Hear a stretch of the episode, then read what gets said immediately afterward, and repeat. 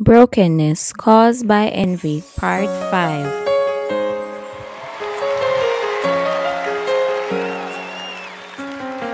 Standing in your ruins feels a lot like the end.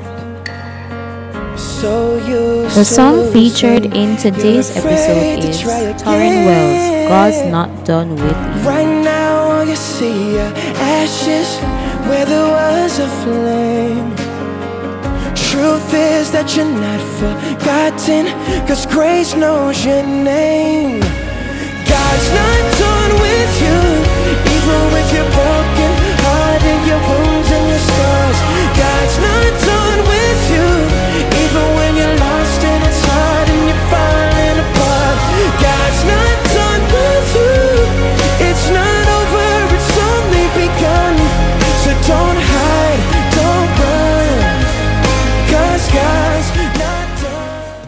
This is your reminder that God is not done with you.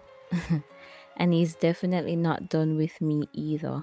I can remember this week while going to work, I heard the background of a song and it was it was a sadish song and hearing the story behind the words had me crying like really crying and there's something about brokenness and hurt and pain that it weighs over you and it makes you feel as if there there's no better coming. This will how you'll feel forever but that's not the case.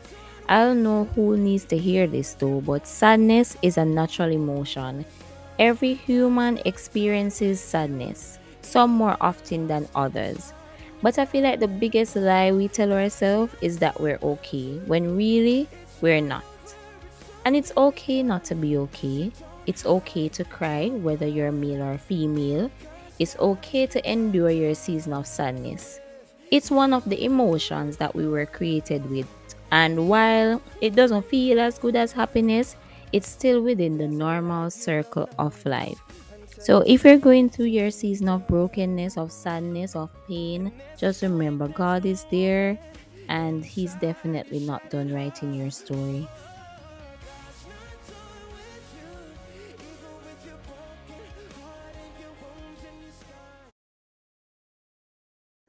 Alright, so Joseph's ten brothers are now in the beautiful country of Egypt in search for food for their family survival back home. Joseph is still the governor over Egypt, so he basically oversees the selling of food to other people because as you would have known from the previous episode is that the famine is here. So I can just imagine one fine day Joseph is just writing down how many food baskets or sacks he has sold and only to look up and see 10 man in front of him.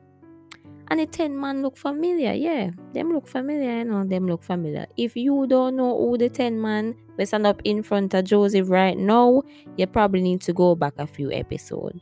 So Joseph recognized his brothers the moment they stood before him.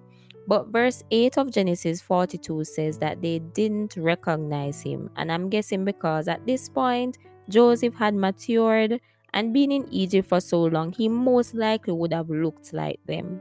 They didn't just stand there looking at each other though. They greeted the governor of Egypt, aka Joseph, by bowing down before him. And Joseph instantly pretended not to know them and he began to deal with them very harshly. And he accused them of being spies. And it's only practical for him to do that. And it's that's leadership through wisdom because if you're the only country in the land with food at the moment, you have to be vigilant um, for thieves or spies coming to take over the land. So it was only wise of Joseph to do that. So his his brothers began to explain that they aren't spies, they're really just hungry people trying to feed their families. But Joseph continued to accuse them of being spies, and they went even further to explain their background, stating that they're really brothers of one father it's actually 12 of them. They said that one is no more, aka Joseph, which is pretty much alive.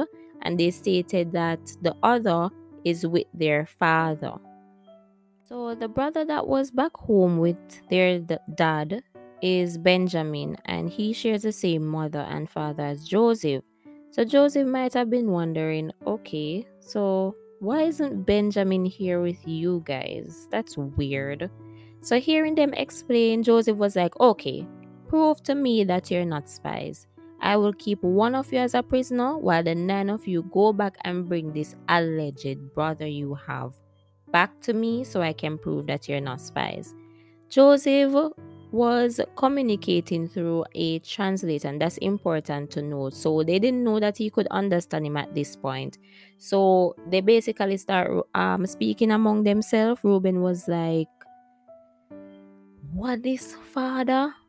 First, the famine, then we come at Egypt and them accuse we a spy. I and like, he was basically like saying, uh, because I things wanna do to Joseph, I I bad I bad blessing this a following, I bad blessing this a following.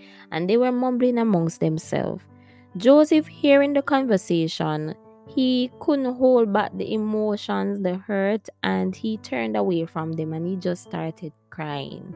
Joseph started crying because he was just overwhelmed with everything, hearing them mentioning what they would have done to him and saying that what is happening to them now is like a side effect of that. And they're wondering where is God? and so on. So it's re- it was really a lot for Joseph and he started crying and I can relate to the situation and I hope that you are able to relate to it as well. And Joseph was a male and yes, Joseph cried. Joseph, however, got himself together and he returned to them. He took Simeon, that's one of his brothers, as a prisoner, and he had the soldiers fill their bags with food and everything. But what he did, he returned the money that they would have given him for the food back into their stocks and he sent them off to get Benjamin to come back. The nine brothers now, on their way back home, when they looked in the stock, they realized that the money is still there. And when they eventually checked all the stocks, all the money was still there. So you know, so them start for it because them accuse them of being spies and know the money in the stock. So them basically get the free food. But anyways, they explained all that had happened in Egypt to their father Jacob, and when they explained the part about taking Benjamin down to Egypt, Jacob was like, Nope, nope, nope, nope, that is not going to happen. I lost one of my sons, and Benjamin is the only one left from Rachel who I loved. No way on earth am I going to allow Benjamin to go to Egypt because if anything should happen to him, God no, I will surely die. And guys, best believe the question of going back to Egypt and bringing Benjamin only resurfaced when the food that they had gotten was almost finished. Can you imagine Simeon in prison in Egypt wondering where his brothers are? However, eventually, they convinced their father to send Benjamin and they swore on their own life to bring him back. Jacob, the father, would have given them twice as much money. He would have given them twice as much valuable spices to take back and he would have blessed them on their journey. So, the second journey to Egypt. We will continue this in our next episode, part 6, which is the final episode for season 1 Brokenness Caused by Envy. But I basically want to leave this thought with you. It's the benefit of being on God's side. So we see where Joseph was sold as a slave, then he went to Potiphar's house, he was promoted, then he ended up in prison. Now he's the governor regulating the food and basically keeping his family survival because he's the one that sold food to them. Being a Christian does not mean that your life will be free from problems, but every problem you face, you will face it with God there. The Bible says that all things, whether good or bad, will work together for good for them that love God. And the story of Joseph is such a perfect illustration of this word. So I hope that you were blessed by this episode. Until next time. Go on, Wallet. God's not done with you. God's not done with you. Even with you.